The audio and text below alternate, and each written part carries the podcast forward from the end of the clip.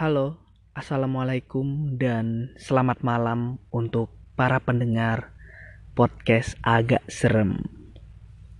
Nah, berhubung di sini masih episode pertama, saya akan menceritakan kejadian yang saya alami di saat saya mendaki di gunung pertama saya, yaitu Gunung Wulirang.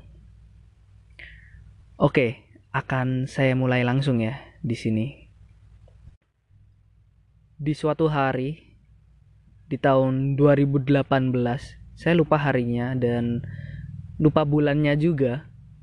Di situ saya di sekolah diajak oleh kakak kelas saya untuk melakukan pendakian gunung di Gunung Welirang via tretes atau melewati jalur tretes.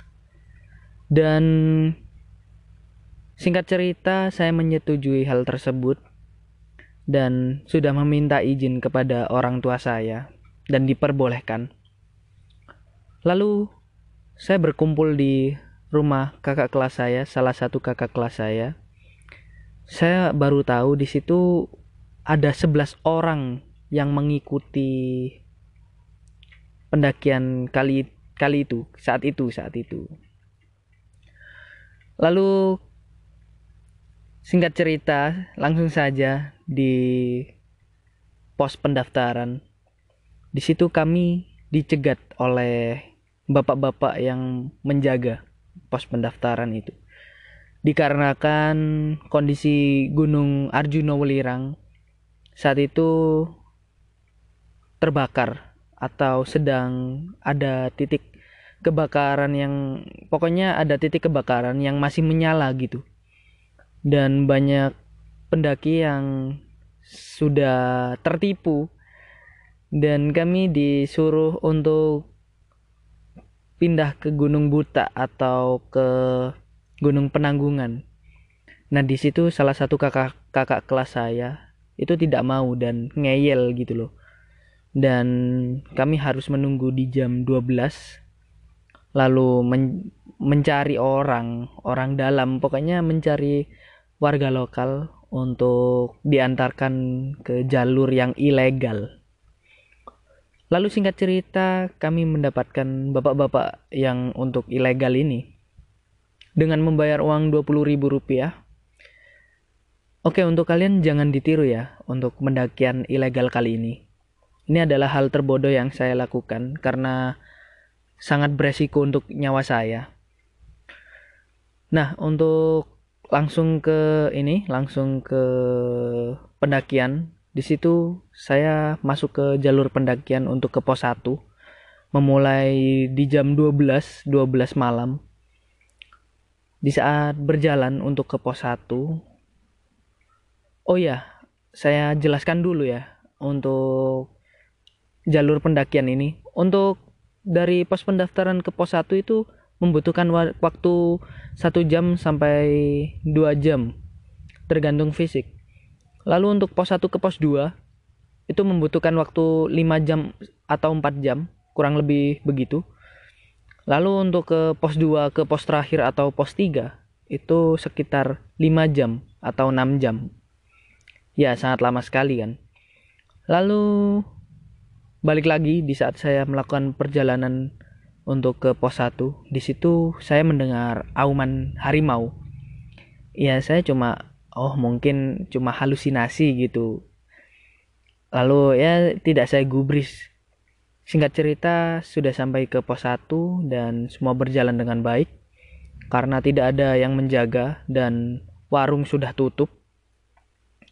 Lalu kami melanjutkan ke pos 2 melanjutkan perjalanan ke pos 2 di situ saya berjalan selama 5 jam karena ya fisik saya masih kurang lah. Lalu di situ saya melihat monyet. Di saat sudah ada di pos 2, di situ saya melihat monyet. Monyetnya nggak besar, tapi mukanya itu mengarahkan ke saya karena saya center, saya center pakai lampu center itu, mukanya.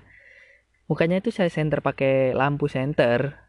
Terus dia mengarahkan matanya ke saya mengarahkan mukanya ke saya dan di situ mukanya seperti bukan manusia ya apa kayak monyet tapi rata gitu.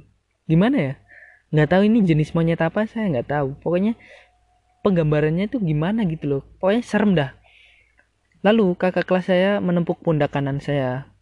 Kayak eh. Terus saya jawab oh iya mas ada apa? Saya gitu kan. Terus dia jawab gini oh enggak nggak apa-apa. Ya udah yuk lanjut yuk. Bikin apa uh, bikin tenda gitu. Katanya gitu. Ya udah bikin tenda. Terus bikin mie makan mie. Singkat cerita, besok di pagi hari tidak ada apa-apa. Dan kami melanjutkan perjalanan untuk ke pos 3 di jam 11 siang. Di situ saya sangat terkejut di tengah perjalanan. Karena apa? Karena masih ada titik kebakaran yang masih berkobar, apinya itu masih ada gitu loh. Dan di situ saya merasa ketakutan. Seperti apa ya? Udah ada abunya terus warna hitam terus berkobar gitu ada apinya kayak aduh bisa-bisa mati nih. Di pikiran saya gitu. Jadi saya juga kayak parno sendiri gitu loh.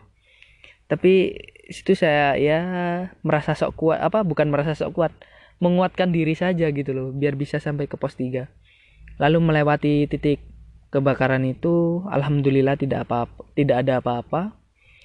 Dan singkat cerita saya sampai ke sampai di pos du pos 3 sampai di pos 3 mohon maaf tadi salah. Dan di situ yang sampai duluan cuma saya bertiga saya dan dua kakak kelas saya kalau nggak salah lupa saya pokoknya. Pokoknya ada dua kakak kelas saya. Dan kebetulan di situ membawa tenda dan bahan makanan. Langsung kami bertiga membuat tenda dan membuat makanan untuk yang di belakang ini kan masih ada yang tertinggal karena kecapean kan. Lalu singkat cerita langsung saja di saat saya melakukan perjalanan summit attack atau perjalanan menuju puncak Welirang di malam hari di jam 3 bukan malam hari di jam 3 pagi di situ saya merasa kecapean di saat melakukan perjalanan. Kecapean dan saya langsung duduk di bawah dan bodohnya kepala saya mendongak ke atas. Lalu lampu headlamp headlamp ini masih menyala dan kalian tahu itu apa? Di pohon-pohon pinus itu kan tinggi banget ya. Dan itu banyak yang ber bukan apa ya bukan bergelantungan. Lebih ke terbang ke pohon satu pohon dua lalu ke pohon tiga. Itu banyak lebih dari tiga itu. Lebih dari tiga poin jadi banyak set set set banyak sekali. Di situ saya lihat dan saya tertegun. Ini apa? Ya ya masa monyet gitu. Kukira monyet monyet pertama. Lalu ternyata ada kakak kelas yang melihat juga dan dia tertegun gitu, seperti saya. Di situ saya melihat secara jelas terbang di tengah-tengah tuh sosok kuntilanak. Dan saya sangat kaget di situ. Lalu kakak kelas saya yang ini yang nggak tahu sih, dia selalu nepuk pundak saya, langsung tepuk gitu, hei oh iya mas ada apa? Saya gitu. Wes nggak apa-apa ayo lanjut. Nah di situ saya langsung kayak melupakan gitu. Ya udahlah itu mungkin apa halusinasi gitu.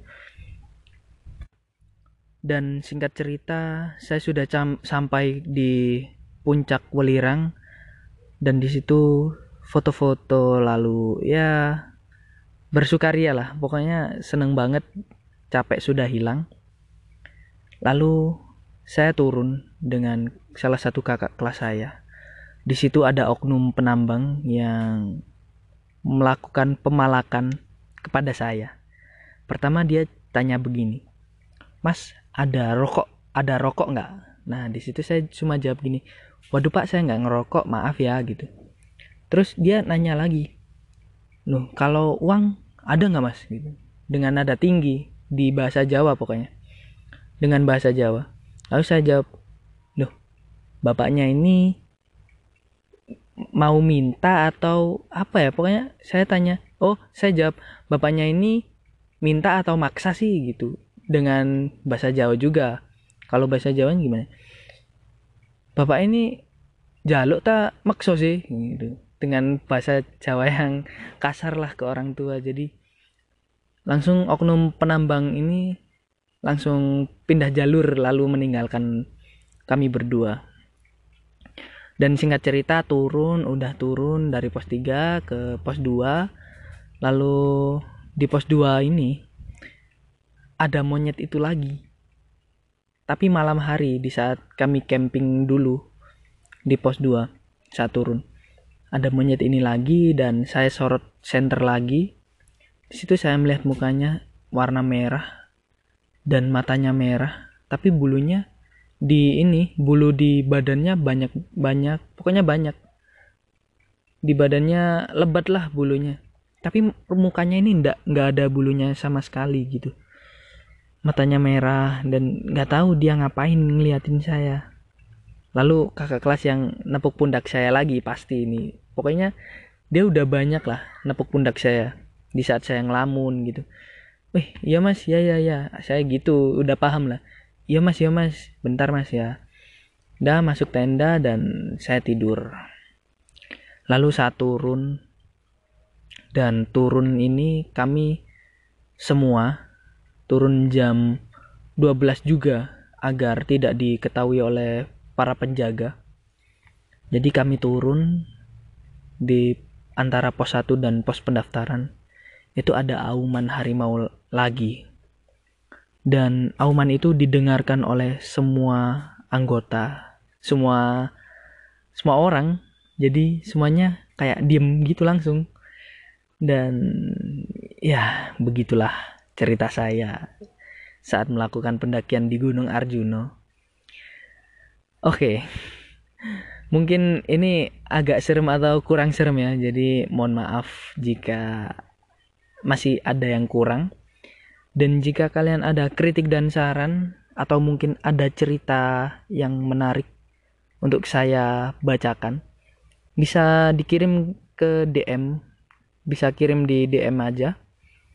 Di Instagram Ahmad Rafi 76 underscore Ahmad Rafi 76 underscore di situ kalian bisa memberikan kritik, saran ataupun cerita yang menarik atau cerita serem Nah, begitu saja untuk episode pertama.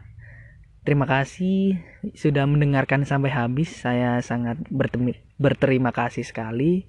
Dan mohon maaf jika tadi ada kata-kata yang belibet, kata-kata yang lidah-lidah lidah saya tersangkut gitu. Ya, terima kasih. Wassalamualaikum warahmatullahi wabarakatuh.